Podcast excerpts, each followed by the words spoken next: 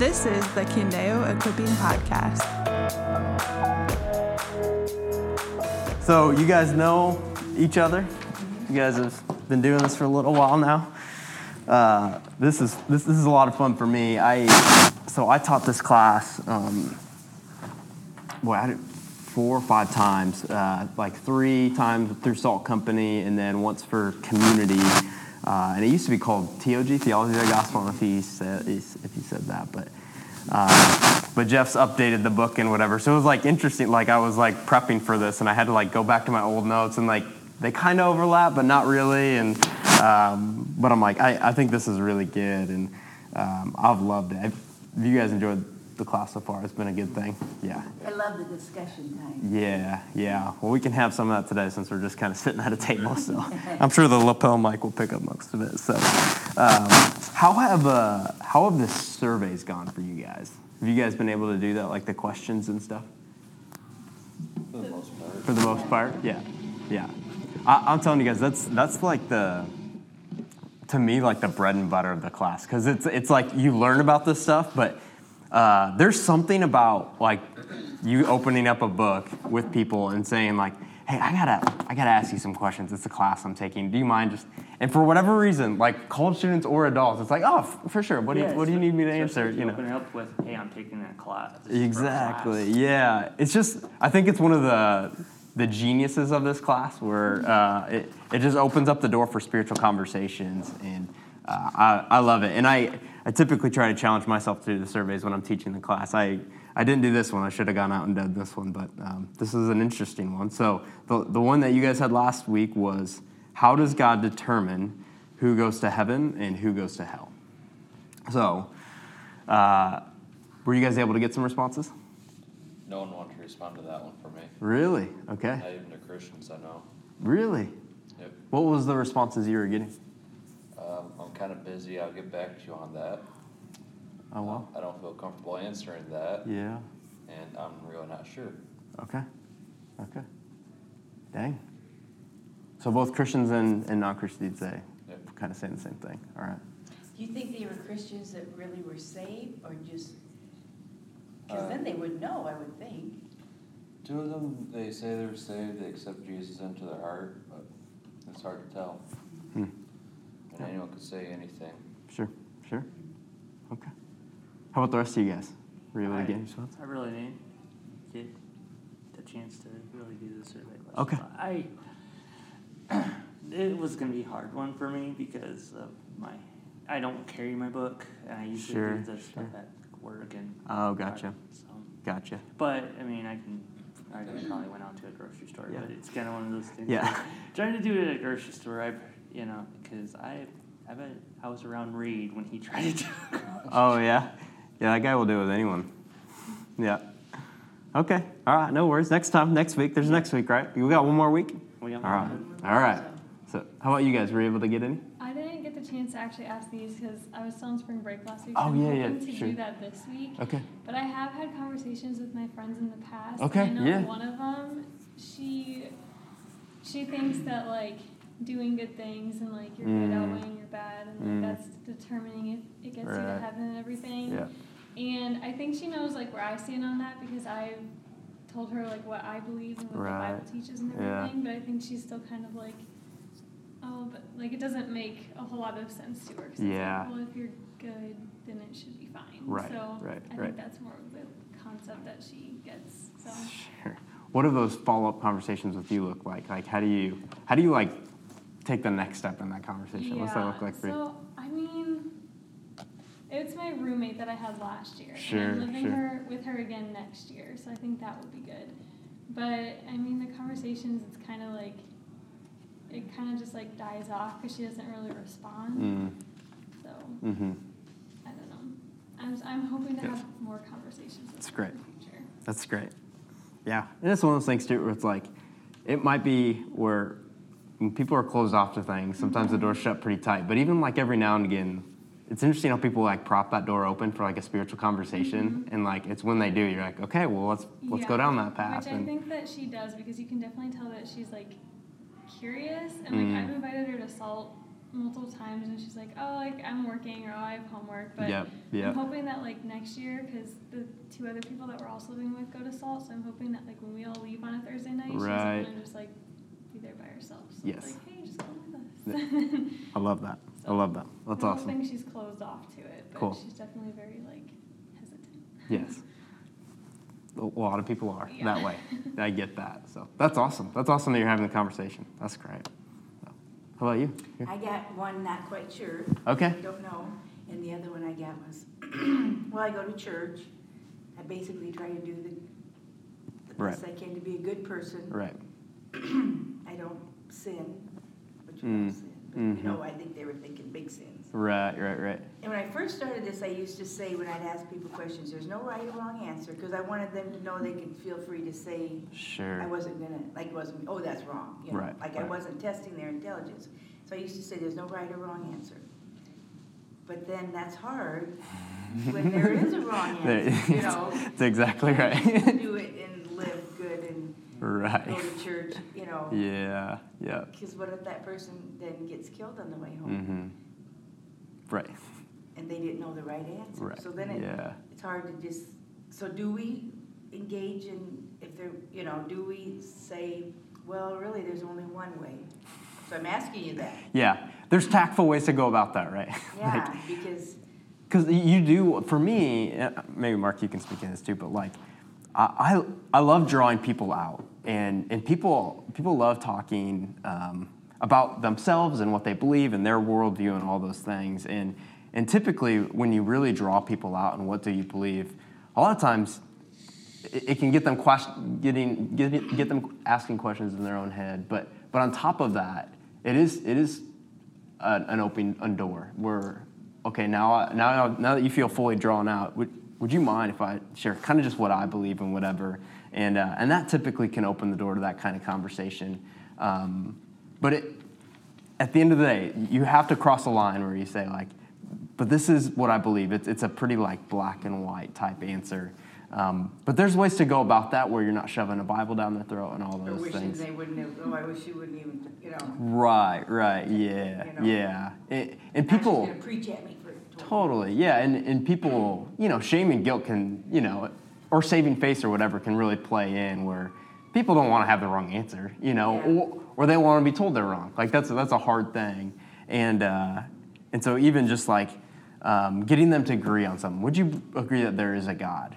Would you agree that there is a heaven? Would you agree that there is a hell? Like to get people in a, a in a posture of nodding their head is, is always a good thing too. I think, and um, it- it's just a uh, a way to to to ultimately share what you believe. So what would you say with, to that? Yeah. So I mean, I think starting with week seven question, if the first one you ask someone would be difficult Yeah. because you don't have that relationship. Yeah. Um, I think the whole point is allow the the Bible and the gospel to be offensive and not your own actions. Yeah. So like to me, it's like you can I talk with someone and it's like, you know, the logical conclusion of what I believe is Jesus is the only way, and so that it's saying that that's wrong, but that's also a sad thing because I don't necessarily want that to be that. Like I, you want, you have compassion for the person, but then also knowing if it's the truth, then the compassion thing is to speak up. So you're mm. really helping people see that you care for them rather than you're just throwing some truth statements at mm-hmm, them. Mm-hmm, yeah. And yeah, and that's the big thing to me. Like, it, is tough when you don't have that relational bank. For some people, you, you draw a bridge on a napkin, and it's like, all right, this is what's true of the gospel, and hopefully I planted a seed. For others, there's hopefully a relationship there, right? And, and like what Mark's saying, typically this isn't the lead foot one, although for some people, it's like, if you were to die tonight, would you say with 100% confidence you're going to heaven? Like, I've asked people that question before, and for some people, it's the wake up call they need. It's like, I don't think I'd, I could say that. Or if, if they say yes, I, I, I'd say I'm going to heaven. To just ask the simple follow up question of like, why? Why would you say that's true? Or what confidence do you have? And anything outside of, oh, because I put my faith and trust in Christ is the wrong answer. it's like, you know what I mean? Where it's like, oh, I, well, I go to church and I try not to do these things. And I do, like any kind of that works based language, you can start teasing that stuff out pretty quick. And so it would, it's sometimes a question I'll ask for people in baptism interviews because people in that spot are saying, at least, I've put my faith and trust in Christ. But you can ask them this question. Like, well, would you say with 100% confidence you're going to heaven? And, and it's led to some interesting conversations. and uh, he teased out some of that works-based language for people. And it's in faith alone in Christ alone that we're saved. So, I've talked to some of my family that had cancer, yeah. bad, stage Mm. four, you know, and they're very receptive to that. Do you Oh, know yeah? for sure, without a shadow of a doubt, that when you die, you're going to heaven? And Mm. I say, you know, I could die on my way home today. I may die- die before you do. Mm, But do you know right. without a shadow of a doubt Right. you're going to heaven? Yeah. You know, Mm, Yeah. some s- couples say yes, some say, well, I go to, you know, that thing, I go to church. right. Right. And Right. then they're ready to, receive, Mm, you know, mhm, they are, mhm, they're mhm. s- scared. Whole thing. You gotta know the audience, because like when I was in China, like if you said like, uh, what happens when you die? Will you go to heaven or hell? If you ask somebody that, they say, why do you want me to die today? Like, Yeah, you, have to, you have to look at like what a person's thinking about before you ask Right. that. that's really funny. yes. So that's great, though. Those all good questions. So, Cool. Well, that kind of leads us into conversation for today. Uh, was anyone here last week? Okay. You guys want to give like a quick recap of what was talked about last week? I completely forgot. All right. That's all right.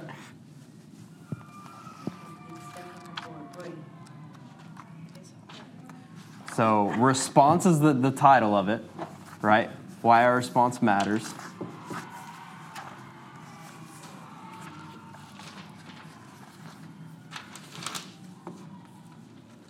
Mark, was it you or Nick that was teaching I this last week? All right. All right. I'll get. I'll, I'll let you have a your two to three minute flyover. Just a quick review of, of what last week Yeah. was. Oh, yeah, we did the, yeah, we did the, um, fearful help, desire, or, uh, oh, desire for love. Remember desire for love was at the bottom? Uh, Why?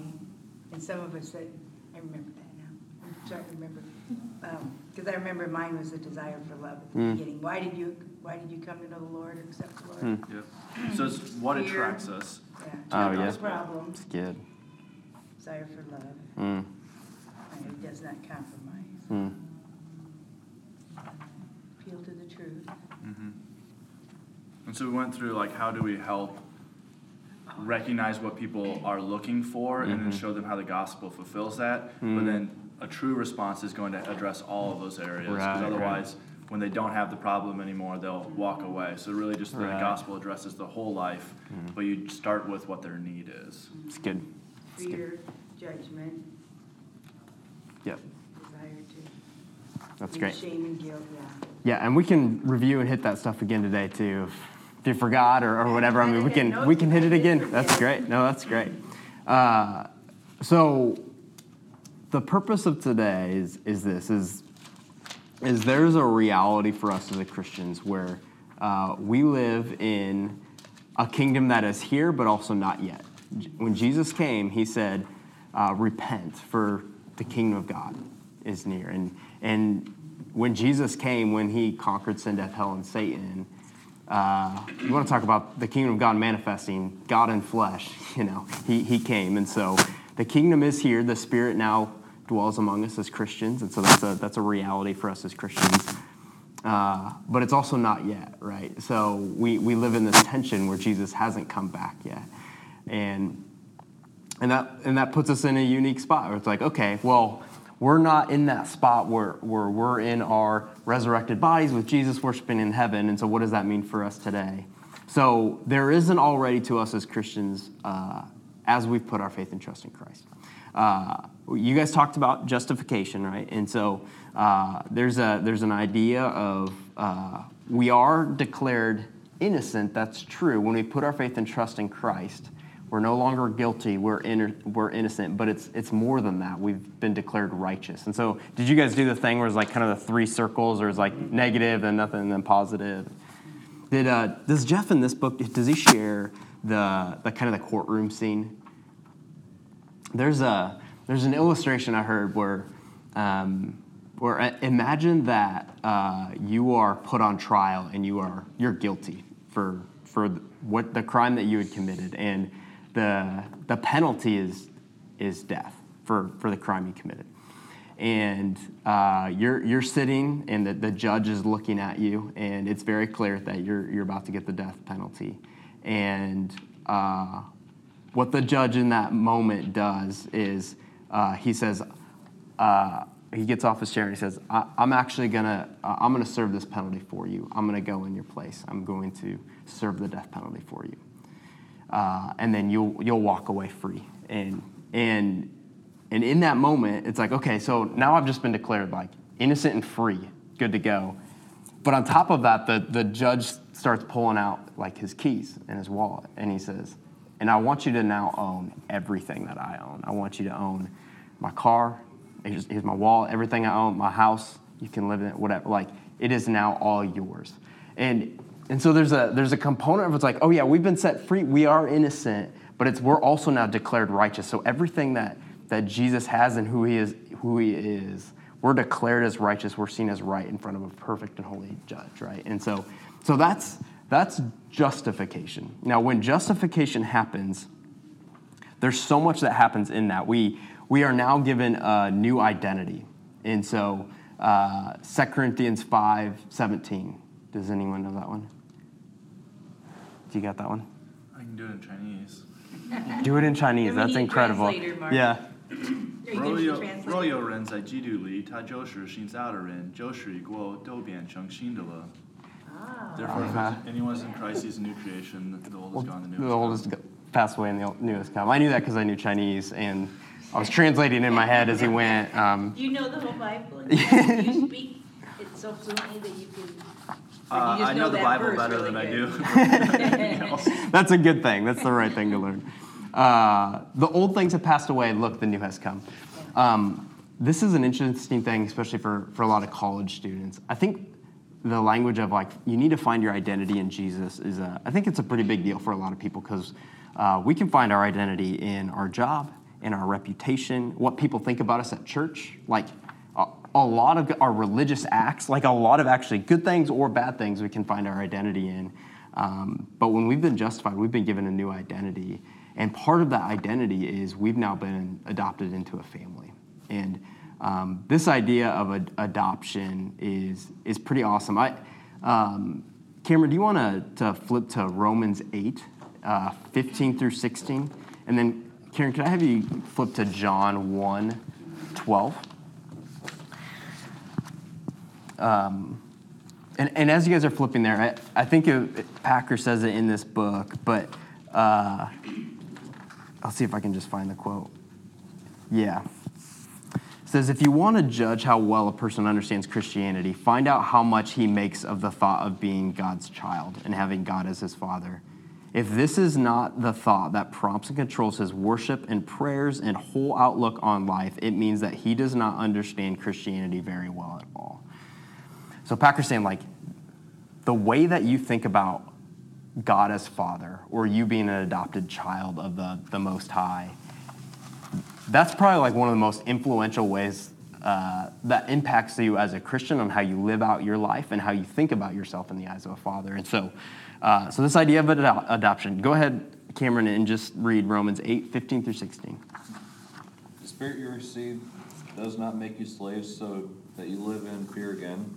Rather, the spirit you received brought about your adoption. Uh, sorry, I'm having trouble speaking. You're fine, Adoption yeah. to sonship. Yep. By him we cry, Abba, Father. The Spirit himself testifies with our spirit that we are God's children. Yeah, and that was also kind of in that, that workbook section or whatever. But uh, we've been given a spirit of adoption, who we cry out, Abba, Father. You want to read uh, John? It's 112. Okay, I didn't get the last part, but I'll find it. But to all who do not receive him, who do, but to all who do receive him, he gave them the right to be children of God, to those who believe in his name. Mm-hmm. Yeah.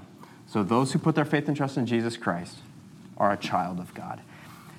Now, uh, there's a the, the whole idea of adoption is actually pretty it's a pretty familiar thing for us in our family so we adopted um, my sister uh, michaela from uh, china actually and uh, and and it's, it's been beautiful as I've grown in my walk with the Lord, and even as I've just kind of mused on Michaela being adopted into our family, kind of the parallels that I've seen in God's Word and, and just kind of what happened. I, I remember when we first adopted Michaela, and mom and dad brought her home from China. They were gone for a while. I remember th- them bringing her back. I remember being in the classroom when it's like, this is, my mom came in, she's like, this is to be your sister. And I'm like, that's crazy. You know what I mean? You see this picture. And so then they go, they bring back Michaela, and uh, I'm like, man, this is, uh, there was definitely like, okay, so she's Chinese, but she's part of the family now. This is how this is to work. And it's been beautiful over the years to, to have Michaela be adopted. And I, I remember doing the paperwork and all those things, being a part of all that. And uh, one of the beautiful things now is uh, I'll have moments, this will sound weird, I'll have moments that I forget my sister's Chinese.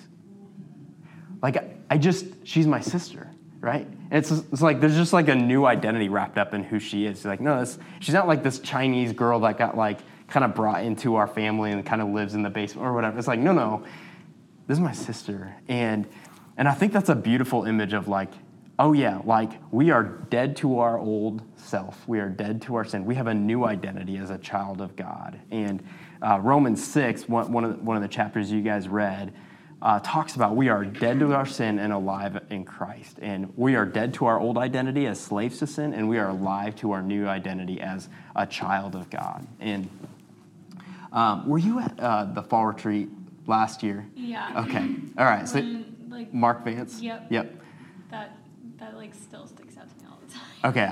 Yeah. Yeah. So Mark Vance, he, he came and spoke at our fall retreat last year, and um, and and maybe I can share some one of your takeaways from it or whatever. But uh, he he spoke on God as the Father, and uh, it was pretty beautiful how he unpacked it, and and, and it's it's essentially grafting into what what Packer's talking about, where it's like, how do you view God? Do you view him as like this mean boss who's kind of looking down at you, ready to like backhand, or do you view him as like okay, think of like the best godly father you can think of right now. It's like, oh yeah, God's like that much better than even like any earthly father you can imagine. And I remember one of his things is like, Mark's like, you know that like if God were to like pull out his iPhone, this might be a horrible illustration, but like if God were to pull out his iPhone, like you're on the back screen. Like he like the same way that like dads will like have their kids proud, like and like, I love my son, I love my daughter.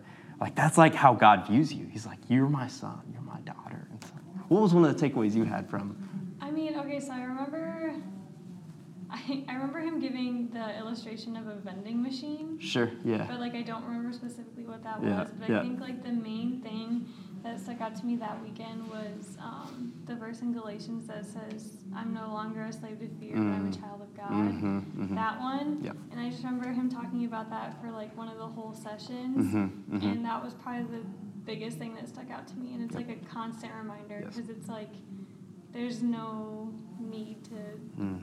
Live in fear and live in your sin and Mhm. be worried about all of this stuff. Yep. But we're his children, and that's what he sees us as. So that was probably my biggest takeaway. Yep. Yeah, and I, I was at a, a retreat. I don't if you guys know the song, and that's the song. Like, I'm no longer a slave to fear. I am a child of God, and uh, we, we sing that over one another and sing it to our own souls. And I was at a retreat where I got to hear the backstory of, of, of that guy who wrote that story and the the dark place he was in. But just like the this was like the reminder, the mantra for him. Like, I'm not a slave to fear. I am dead to my sin. I'm alive to Christ. I am a child of God. And so that's like that's like the now. That's the already, right? So we are we have been given a new identity. We have been adopted into the family. And uh, the hope is that we live out of that while we live here on earth. But there's also like this not yet because we're still not perfect and sin's still a thing. Spiritual warfare and, and the devil at work is still a thing. And, and so there's a couple components that, that's unpacked in this, this chapter that because we're in the not yet tension in reality, uh, there's also like, okay, there's some work to be done for us here as Christians before Jesus comes back. And one of those is this idea of sanctification. So you guys read about sanctification. And uh, it's, it's, it's like one of those fancy church words, just like justification, sanctification, right? Uh, you guys now know what justification is. Sanctification, uh, one of the, the simpler definitions I, I have for it that I really love is uh, it's the process of you becoming more like Jesus, right? And uh, there, there's a couple components to it. It, it is progressive, so uh, it progresses over time. You become more and more sanctified. Um, but there's also this, this thought, and this was in like the last TOG um, material, where, where it's also a cooperative work. And so we are partnering, this is the language that I really like. We are partnering with the Holy Spirit to become more like Jesus. And so the Holy Spirit is working in us. I remember Shane in one of our uh, teaching team meetings um, saying something to the effect where it's like, I, I remember the light bulb moment I had when it's like, the, the grace that saved me is the same grace that sanctifies me. And so God's grace in my life through his Holy Spirit sanctifies me and makes me more like Jesus. If it was only up to me to be more like Jesus, it'd be a rough go, right? Uh, so God, by his Spirit, through his grace, is helping us become more like Jesus. But there's also this component where it's like, and we're partnering with him. And, and I remember Mark Arendt saying something in a sermon that I thought was so good. He, he says, um, The gospel is anti earning, absolutely. We don't earn our way into heaven, we put our faith and trust in Christ.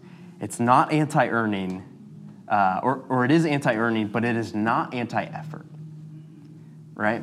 And so there is a component of like, yeah, and we too need to discipline ourselves. Uh, by there's a book out there, Discipline of uh, by grace by uh, Bridges. That's really good. But like by the grace of God and the motivation and, and the stuff that we're talking about, being motivated towards the gospel, um, because of God's grace, we we work hard. You know, I think of First Corinthians 15, 57 through 58 says, But thanks be to God, He gives us the victory through our Lord Jesus Christ. Therefore, my dear brothers and sisters, stand firm, let nothing move you. Always give yourselves fully to the work of the Lord, because you know that your labor in the Lord is not in vain. And so we are called to labor in the Lord because of what Jesus has done for us, right? And so uh, there, there is like this, um, this beauty of a cooperative work, and, and it's us becoming more like Jesus in the process. Um, and with that, I remember being in uh, Stan Hayek's um, garage one time, and uh, and, and he was talking to a guy about purity, and I think it might have been purity before marriage and, and why stay pure or whatever. And I think this guy was convicted that he's like, I think I, I think we need to be pure or whatever. And I remember one of Stan's comments. He's like, "Yeah, be careful going out, going down this uh, rabbit hole called Christianity, because you'll just go further and further and further." And he's just talking about sanctification, where it's like stuff I di- I didn't used to be convicted about.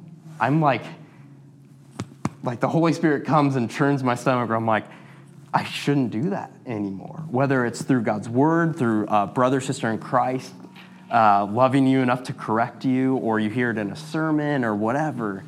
Uh, it's just amazing how it's like. I, I remember when I was, um, man, I was in, uh, on SALT staff, and I just had a concept of gossip. And, and in my head, what gossip was was, oh, it's like that's like what middle school boys and girls, I, I was thinking more girls do, right? boys do it too. Um, so I'm like, I'm like past that, right? That's not true. Uh, gossip, you know, uh, if you're not willing to say something to somebody's face that you've already said behind their back, it's gossip. You know, there, there's a lot of different ways you can categorize gossip. And I'm like, oh, we adults do that all the time. all the time. Gossip's very prevalent. And I remember being uh, convicted and and to the point where I if I were like speaking uh, to Mark about uh, Cameron and, and, I and I'm and I'm talking to Mark and and in my head I'm, I'm talking about Cameron and I'm like I'm about to say something right now. Have I already talked to Cameron about this? Or if I say this to Mark, will I go and talk to Cameron about this? Or would I be willing to go and talk to Cameron about this? Because if the answer is like, no, no, no, no, I, I, I wouldn't tell Cameron about that, but I'm going to tell Mark about that, about Cameron. It's like, okay, that seems like sin, right? Where it's like, I'm not willing to have that conversation. And I would just have those moments like, God would sanctify me, and like in that, in those moments, like I, I believe God through His Spirit would just, I would just have that quick fleeting thought of like, would I say this to the to this person? And if not, like I'm either not going to say it or I'll say it and I'll go have that conversation. And uh, it was just like one way that God sanctified me, and it's a little bit like guys, if you were to walk, if we were to walk into this room, you know, and, and it was, the lights were kind of off, maybe dimly lit, and this church had been vacated for 10 years, right? And you're like, wow, it doesn't look that bad. And then you like, but you like start slowly turning the lights up and you're like, shoot, there's a cobweb over there. We better go like take that down. It's like, there's actually a spider over there and that looks like black mold or whatever. As you slowly turn up the lights, you start seeing more and more things that you need to address. Like that's what God does, I believe, in our life through sanctification. Like He starts turning up the lights in our life where it's like, that's sin. I need to repent of that, and uh, it- whatever it looks like, right? So, so sanctification is a, it's a it's a beautiful um, doctrine that we need to, I think, be able to articulate as Christians. Uh, that it's a it's a progressive work that we cooperate with the Holy Spirit. Um, that there is a there is a, a difference between justification and sanctification. I think people can get this mixed up a lot of times, right? Where and that's where works-based righteousness comes in. It's like, oh, I gotta go, I gotta read my Bible and I gotta not gossip and I gotta do these things to get into heaven. It's like, whoa, whoa, whoa back up, back up. Justification is a very you put your faith and trust in Christ and you are justified before a perfect and holy God. Sanctification is the, the process. Now, um, part of that, and we, we'll talk about this more as we walk through Hebrews, is like, well, if someone takes a dip and they're like not getting sanctified as fast, or they seem to like uh, backslide is a word that people will, will use or whatever. It's like, well, have they lost their salvation, or like what's happening, or whatever. And and uh, and it, one of the things I found, it's an observation. Um, I, I'm curious what Mark would say on this, but I'm like, I, I feel like people's lives, because lives are messy, sometimes it feels like you take two steps forward with people and one step back. And it's like two steps forward, one step back. Almost like, like a stock market like trend, you know what I mean? Like sometimes there's some down slopes, but in general, like there's this upward trajectory uh, of a healthy stock. Uh, and, that's just, I think, I, I found that in people. And sanctification is not a, because we're broken sinners, not a perfect process. And, uh, and I think it's, it's caused me to have a lot of patience with people as I shepherd and minister to people. Uh, patience in my own life, in my wife's life.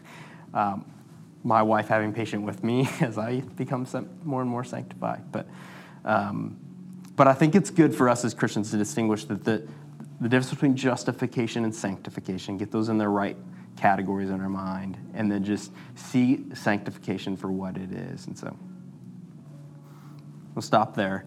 Um, Mark, do you want to add anything to sanctification there that I uh, maybe missed or? No, I think it's great where you're talking about that two steps forward, one step back. I mean, like the Bible has a lot of examples about pruning because there's a lot of agrarian things. And if you just think about a vine, if you just let it keep growing and it was a dead branch, like that's not going to be healthy. So you need to cut that off.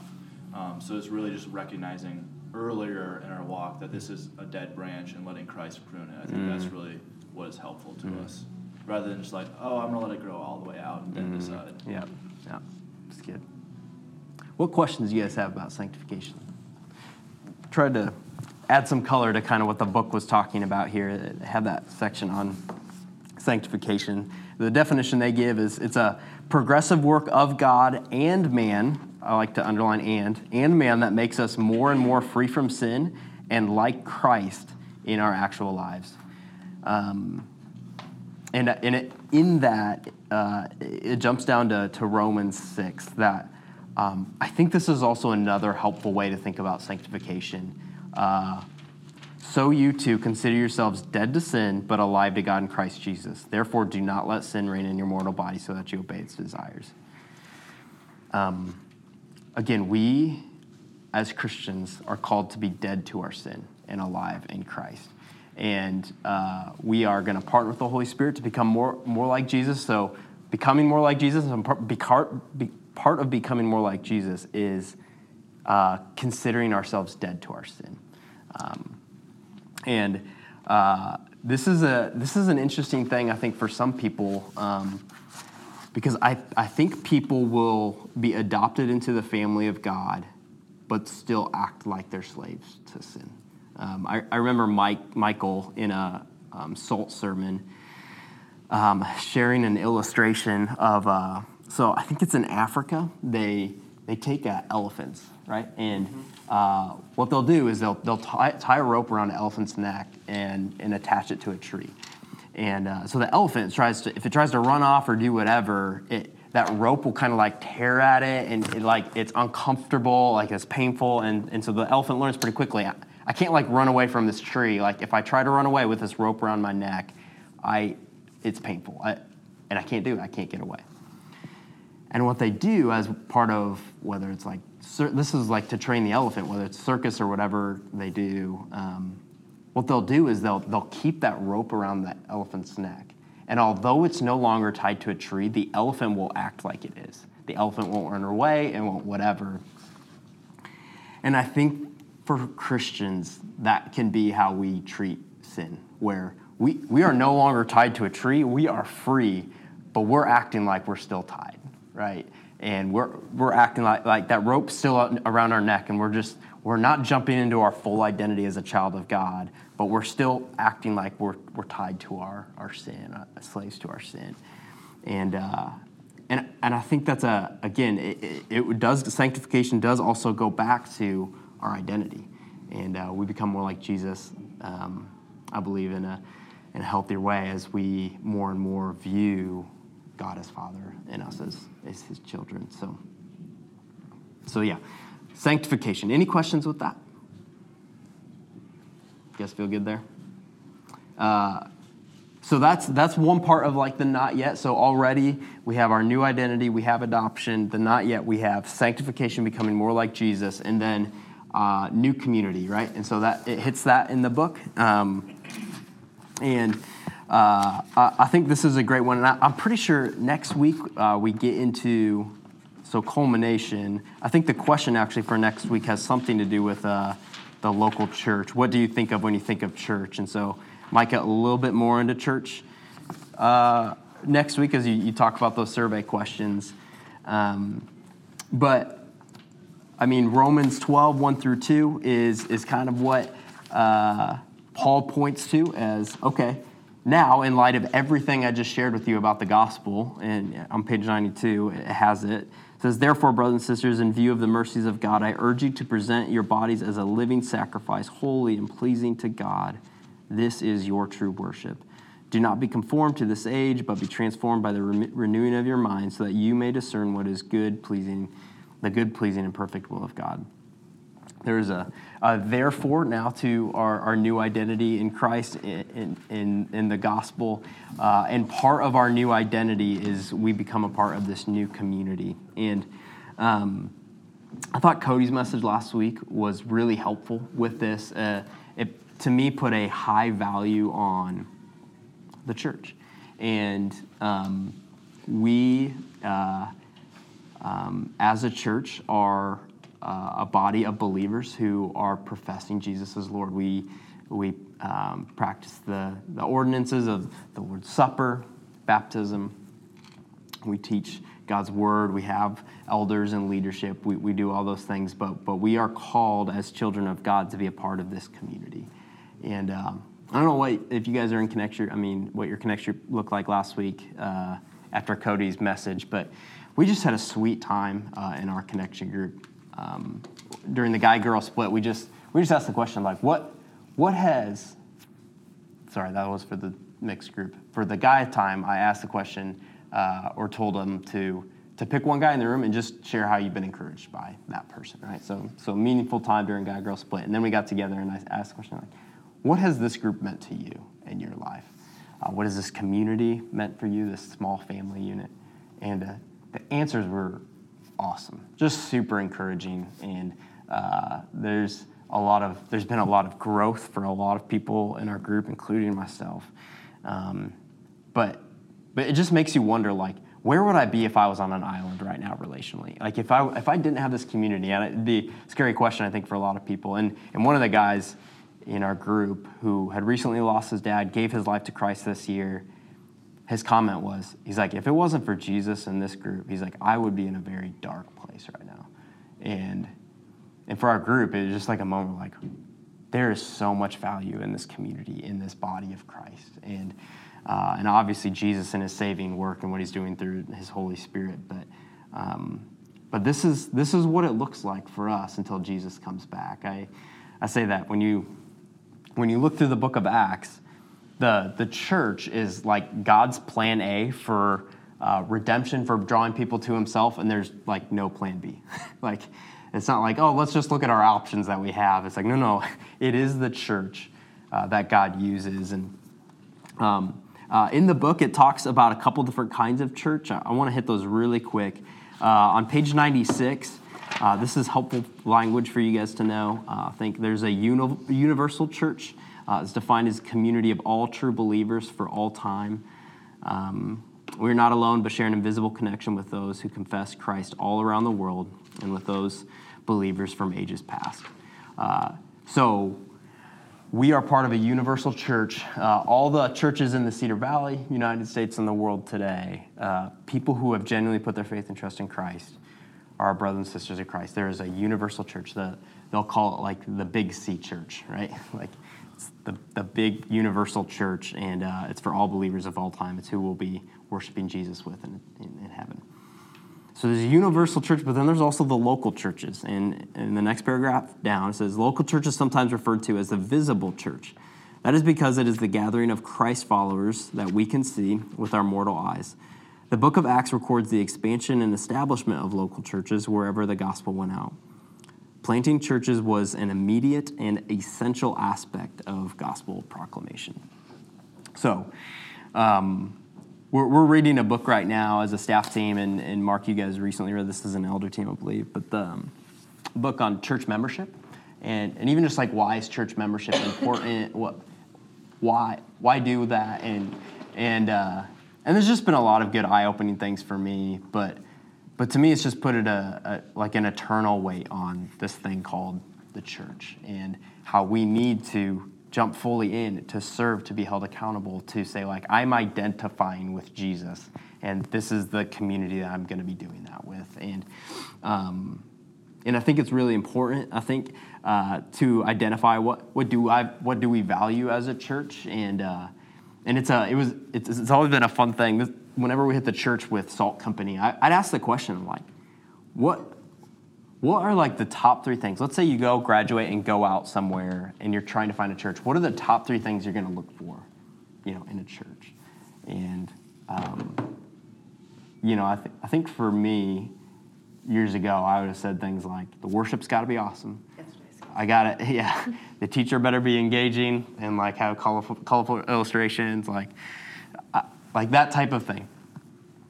And I think my answer now would be things like, uh, I, I would want them to be a Bible, believing, gospel believing, Bible teaching, gospel teaching church.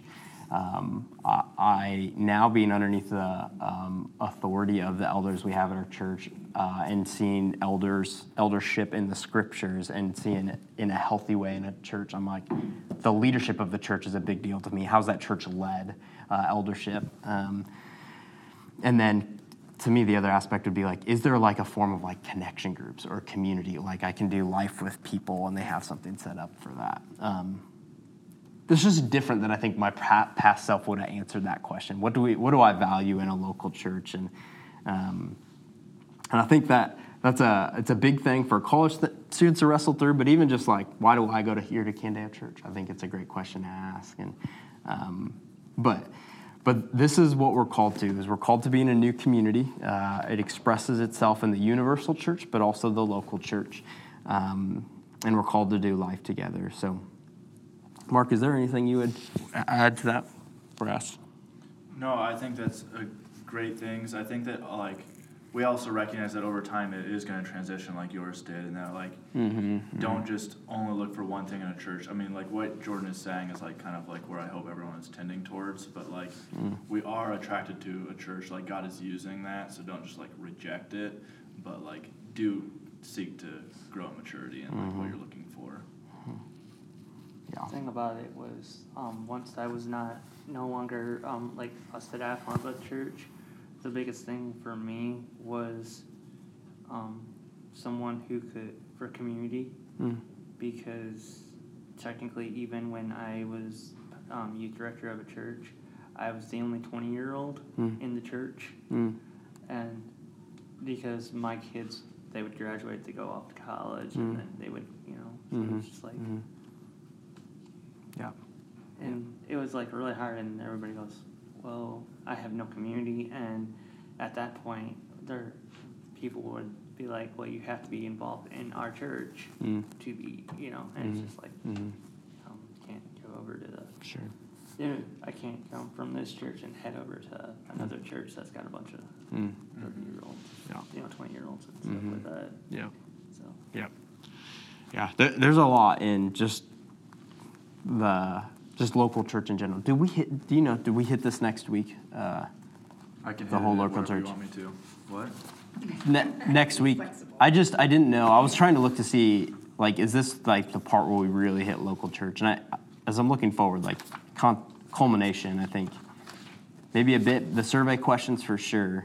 Uh, but I want to create space if like this was like the the one time. we This is through. where we do the local church, but we also have the survey question. Right, so like right. ultimately, we need to know today what we think a church is, so we can help people with the survey question. Mm, yep, that's good. There Uh, was a question in the guys portion of the Amway group last week. What would the church prefer more? People to go to connection groups and create the community bonds and learn the gospel Mm. through that, or Mm. go to the sermons? Mm. How would you answer that? Well, we're gonna get to uh, later in Hebrews where it says uh, essentially do not neglect gathering together, and so like Mhm. essentially the Sunday worship is unique in the sense that like it's great that people are building community outside of that, but like we should also feel that same community within the Sunday service, and I Mm. think it's a challenge to feel that because you're not actively engaged as much as you should. I mean, that's because it's a sermon, but Mhm. I really do think that the, that's the proclamation of the gospel um, as the church gathered together. So it's very important. Yeah. But yeah, I wouldn't want to have a church without connection groups. So. Yeah, totally. Yeah, and even it's like, okay, if you're not in a connection group, some kind of community, right? It's like, oh, the days of the week don't work, whatever. It's like, okay, well, is there even just like another brother or sister in Christ that can walk with you? Yeah, Because that was the pop-up question is, if you can't make it to groups, do you try to make it to people Yeah. just hang out? yeah, Try yeah, and create the community that way. right, yeah, yeah. Which we, we, what we've tried to do here is like, we got groups Sunday, Monday, Tuesday, Wednesday, Thursday. Like, we're trying to, as best we can, be like, there's options out there, you know? Yeah, this Because, all branched off of me telling them how many people s- are going to the salt company. right, yeah, okay, yeah, yeah. I didn't believe it myself until I Yeah, seen it. yeah, yeah, yeah. I, I think ultimately, Cameron, to answer your question, it's like, oh, both. Like we, yeah, we so desire for people to be coming on a Sunday morning, and uh, not for like church attendance and like checking things off the list, but like no, no, because you want to be edified by God's scriptures, worshiping Jesus together collectively. It is a very unique time to gather, and then also uh, be in uh, a group where you're going to be held accountable and uh, be pressed to love Jesus more, but also to love one another. Community is so important, just relationally. To, I was a part of a thing yesterday, and their, their thing that they threw out, I'm like, oh, that's interesting. They're like, uh, relationships isn't like the means to an end. Like in Christianity, relationships like is the end goal. Like in a lot of ways, as we think about like uh, reaching out to our community, like it's all about relationships. And so, um, so anyways, there's a both and there. Um, I think I, I found um, this was uh, not recently, but like a year ago. I overheard a conversation. At a rest- yeah, we were out um, with the, the at Village Inn, and you know Wednesday night we the boys would go out. You know, guys would go out to Village Inn after service, and uh, we were out. And I overheard this conversation. Somebody goes, "Well, I don't. I'm an introvert. I don't really want to go to uh, like a church, and I want to be I don't. I, I want to fit into a large church, and one of the and, and we're like laughing because we're like, uh, do we turn around and say, don't come to our church because you will? Because if you're introverted, you might feel very awkward. And the person they were ha- eating with says, don't go to the church over on the big hill because I went there and they make you talk, and they make, they make it's just like do your part. Yeah, yeah. Well, w- yeah, there's a desire to press people outside their comfort zone. We also hope that there's like Yeah. introvert extroverts alike are welcomed here at Candale Church. I know, it's there's just- a both and there. So We were just laughing because we're yeah, like, yeah, that's good. I, I wanted to turn around. It's like, yeah, you know, it's- Yeah, yeah. So let me ask you guys this: uh, How would you guys answer the survey question? What do you think of when you think of church? community. You think of community. Okay. I also think community. Community. Okay. What are some things that first Hospital. think of hospital? Yep. Yep. That's awesome. How about you? How would you answer that? I don't know. I mean, like I first thought of community, but I would also probably say just it's. I don't know how to say this, but like it's good to just keep in check with Mm. things like going Mhm. on in your life. Mm-hmm. And Mm-hmm. it's good to. I feel like as I, because I grew up going to church and everything, but I feel like now it's more. It actually means something. Mm. Like I can get something out of it. It's Mhm. like going and getting something out of it, and like that kind of thing. Yeah. Uh, when is it that a group of people, Christians, come together? When is it just like, oh, they're just like gathering as Christians? It's like, no, no, they're a church. Like, where's like a line there that you guys see? What would make something a church? probably say when you can see like God working. Hmm. Okay. Got it. Work with the people. Mhm. Okay. What would the rest of you guys say? I'd say any gathering of Christians is considered a church. Hmm. Okay. How are you, Karen? What would you say? Well, I was thinking under leadership, you know, you Sure, have to be, sure. somebody's gotta be kind of driving the boat in a Mhm. certain direction. Sure, sure. Yep, yep. Good. And I used to, I came to Heartland for seventeen years and they talked about small groups. I didn't really get into one. I got fed on Sunday, Mm-hmm. seemed like, and then, um, maybe that was just another time through the week to get fed again. It's called a small group. Now I'm in a connection group. Just even the name Sure. of that is so different, you Hmm. know? Sure. that you really connect with these people Hmm. on a Wednesday night, and like we had a girl in our connection group move, well, we were there, you Hmm. know? She didn't have to beg us or pay us, or, Right, you know what I mean? We were Yeah, there for her. totally. to Yep. move, that's what I think a connection group Yep. helps each other, lifts each other up, goes through tough times with each other. Mm-hmm. Mm-hmm. Whereas if you just go into church and sit and sing and you're gonna get help from the Lord, Mhm. and, but you might go out and not, nobody knows Mm-hmm. Mm-hmm. you're going through that. Totally, totally. That's good. Yeah, I, I think, guys, a um, there is a, yeah, again, universal church and, and local church. I, I think for me, one of, one of the distinguishing marks is um, that body practicing the, the ordinances together, right? I think uh, the Lord's Supper and, and baptism um, through some kind of church leadership, I, I think is, is an uh, uh, important component. I've heard, uh, gosh, in this membership book, this guy gave this super long, like, um, definition of like the church or whatever. And I'm like, I can't memorize that or whatever. So, Mark, how would you define a church? Well, it was interesting when you asked this question because I was like, that's not how I'd respond. But then I realized it's, you're describing the universal church. Right, sure. It's like it is the gathering Yep. of all believers, as Cam is saying, wherever you are, you're part of the Totally, universal church. totally. And I was thinking specifically, what is the local Right. church? yeah, yeah, totally. And uh, so, like as you're saying, it's the taking of the ordinances. Um, it's the proclamation of the gospel. So that's Mhm. opening the word Mhm. and preaching it. But it really has to do with coming together to worship as well. Mhm. Like I'm not saying that's unique to a Sunday gathering, but it is something that is different. Yeah. Um, that there is a a role and a rule for how God wants to be worshipped in that Mm. time. I think that uh, uh, there's one thing that was we weren't covering. What is a church? I think also like what in that church membership book that's Mhm. important is like um, our citizenship is in heaven. That's a verse that I think is to the Philippians, and just really recognizing that we're here coming together. We have to recognize that we're a church. Like you can't just have eight people together and it's like, is that a church or not a church? They have to recognize they're a Right. church because they have to recognize that like, they have a task given to them, and that's Right. to Right. proclaim the gospel, to make disciples. So just um, eight Christians eating at Village Inn isn't a church, like yeah. Right. like th- in a sense, but like you are kind of maybe the actions of the church. Sure, sure, totally. That's good. Does that make sense? Yeah. That, again, it's it's helpful to think through like universal church, like all Christians, all believers, and then like local church, you know. And uh, and I think again, yeah, things like I'm not sure what the question's asking now that. I yeah, think that's it- right. What do you think when you think of church? Which it might be vague for a reason for uh, honestly a lot of people you're asking. So so it'll be it'll be good to just kind of open Pandora's box a bit and just see. And uh, and you guys, as you guys go into this conversation, just realize that people um, people can have scars from a lot of churches, and um, no church is perfect. We're not perfect, you know.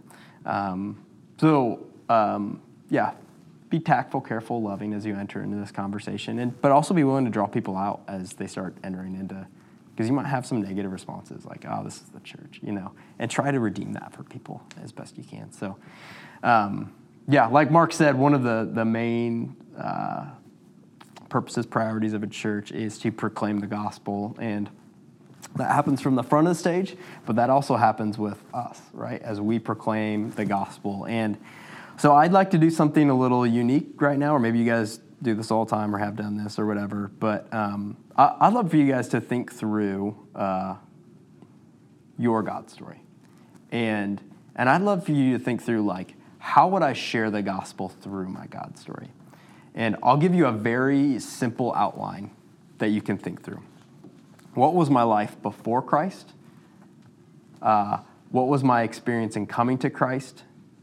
And what is my life in Christ now? So, before Christ, being slave to sin, uh, what were those things in your life that you felt yourself consumed by, or whatever? Separation from God, all those things. Um, perfect and holy God, sinful person. Like that's that was your state. Uh, and then what's my experience what was your experience coming to christ you know? And that, that can be a lot of different things. For some people at a younger age that was me. Uh, for cameron a little more recent you know? So what was that experience as you uh, repented as you experienced forgiveness and freedom? And uh, and what does your life in christ now look like? What does repentance look like? What does sanctification look like? And um, so maybe in your head think of like maybe a minute each of those. And um, uh, I'm gonna I'll, I'll, put us on the spot a bit. What I'm gonna do is I'm gonna I'm gonna pair us off, and so if you two want to go together, and then Jesse you can go with me, and then Mark you can jump in with Cameron, and then uh, you guys can just have a, a timer with you, and uh, maybe like shoot for like three to five minutes. Like just share your God story, and then after that, after you're done sharing your God story, have the other person kind of give you some feedback or thoughts or you know whatever uh, and then you go, okay? Uh, so we'll do that, and then we'll come back together to wrap up. Uh, we can start bringing it back together. You guys all right? What's that? That's funny. All right. You guys able to do it? Yep. Knock it out? Yep. Um, yeah, I, I think uh, a couple encouragements in that. Um, one is as you share your gospel, I mean, or share, share your story, to inject the gospel in it, I think is really powerful. And um, if even just to just uh, think through, okay, Romans 10 9, if you confess with your mouth that Jesus is Lord and believe in your heart that God raised him from the dead, you will be saved. And that's what happened when I came to Christ. Or, you know, Romans 6 23, like those Romans verses are really helpful. Um, but any way you can inject, like, I understood that God is perfect and holy, that I felt the weight of my sin as a sinner, and Jesus, I, it, it, clicked, like, Jesus saved me. Uh, and, and when I put my faith and trust in Him, and faith alone in Christ alone, I'm saved, and now this is what my life looks like. I think any way you can, this, any of these things that you're, you're um, learning in this book that you can kind of pepper in throughout your uh, God story, I think is really powerful. And uh, I, I've said it before, I think, from the front of the stage that sermon, I was trying to think through just the simplicity of the gospel to just even think of like God, man, Jesus. And even just like God's perfect and holy. Man is sinful. We are separated from that perfect and holy God. That's the problem. The solution is Jesus. And uh, any way that you can inject that in, I think it's really powerful. And, um, and, and, even just some of the language here, I, I guess I don't, I, I'm assuming he keeps the same kind of language. Yeah willfully ignorant, passionately rebellious, condemned to death. Like any of that language you can kind of remember from this class. I think really powerful. So, so that's one encouragement. The second encouragement I would say is this um, sharing your God story is like one of the most powerful ways to evangelize. To just share, like, like I don't know all the answers, but I know Jesus did this in my life. Like, this is what happened. I think you're experiencing this a lot right now, Cameron. Like, I don't have all the answers, but I'm like, but Jesus did this in my life. And and uh, there's no other way to describe it or explain it. And so you tell me, like, I don't know, I love Jesus now. And, um, and so I, I think you're, uh, even if like people will say like, oh, I got a boring God story or whatever, I, I guess mine's maybe not as colorful. I came across at a younger age.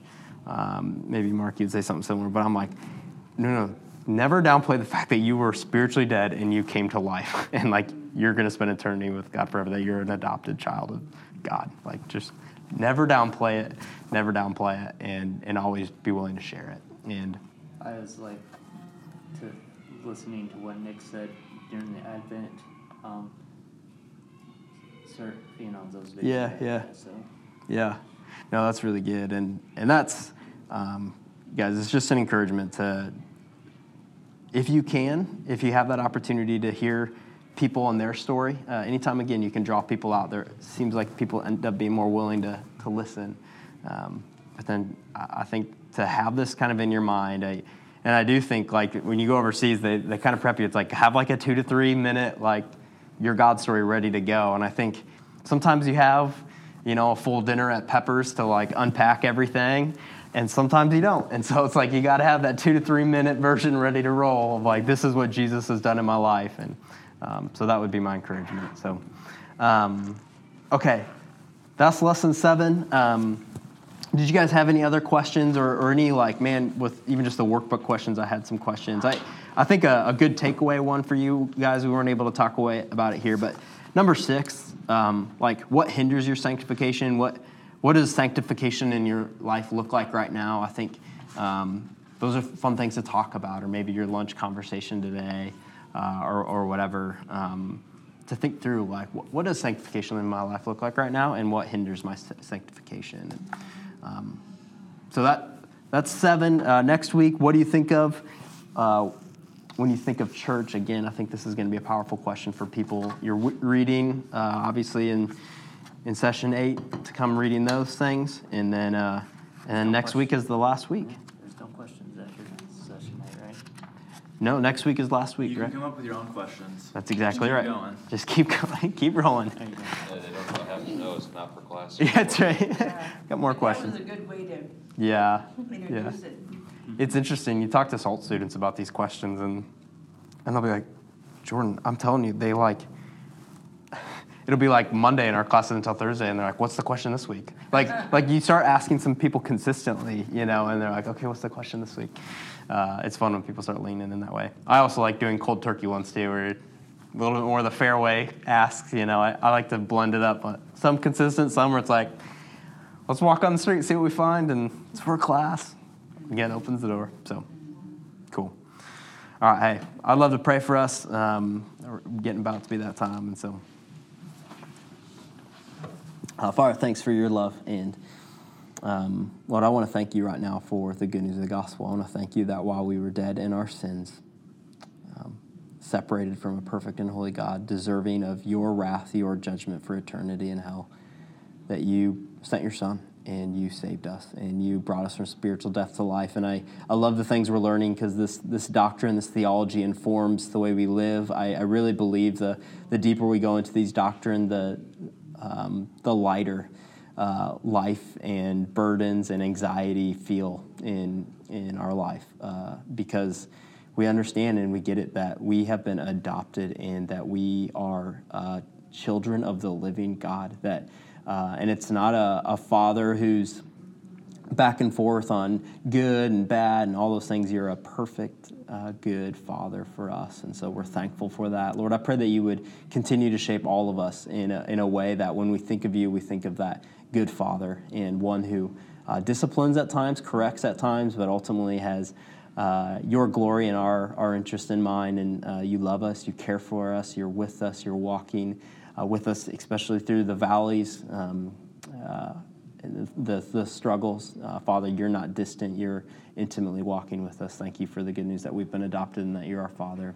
Lord, I also pray that you continue to sanctify us. Lord, I pray um, that there would be a cooperative work with your Holy Spirit, that we'd partner with your Spirit, and um, that we would uh, uh, work to kill sin in our life, that we would uh, repent of sin, that when you uh, convict us of sin, that we would be the first to confess and the first to do something about it, that that would be true of, of all of our lives, that we would have that kind of pattern. And um, just need your help in that, Father. Again, it's your grace that sanctifies us, your Holy Spirit that does the work. Um, but Lord, help us to pursue you and run the race uh, throwing off everything that hinders and the sin that so easily entangles with our eyes fixed on you, Jesus. And, uh, we're so thankful for who you are, what you've done. Thank you for uh, this group uh, around this table to consistently come to Gospel 101 and um, just thankful for uh, yeah the things I'm, i know you're likely teaching them and um, even reminding me as i um, prepared for this is just uh, you're so good and your word is good and it's so fun to, to dive into these things. So thank you for this group. Thank you for discussion. Thank, thanks for your love for us. So, uh, we love you and it's in your son's name we pray. Amen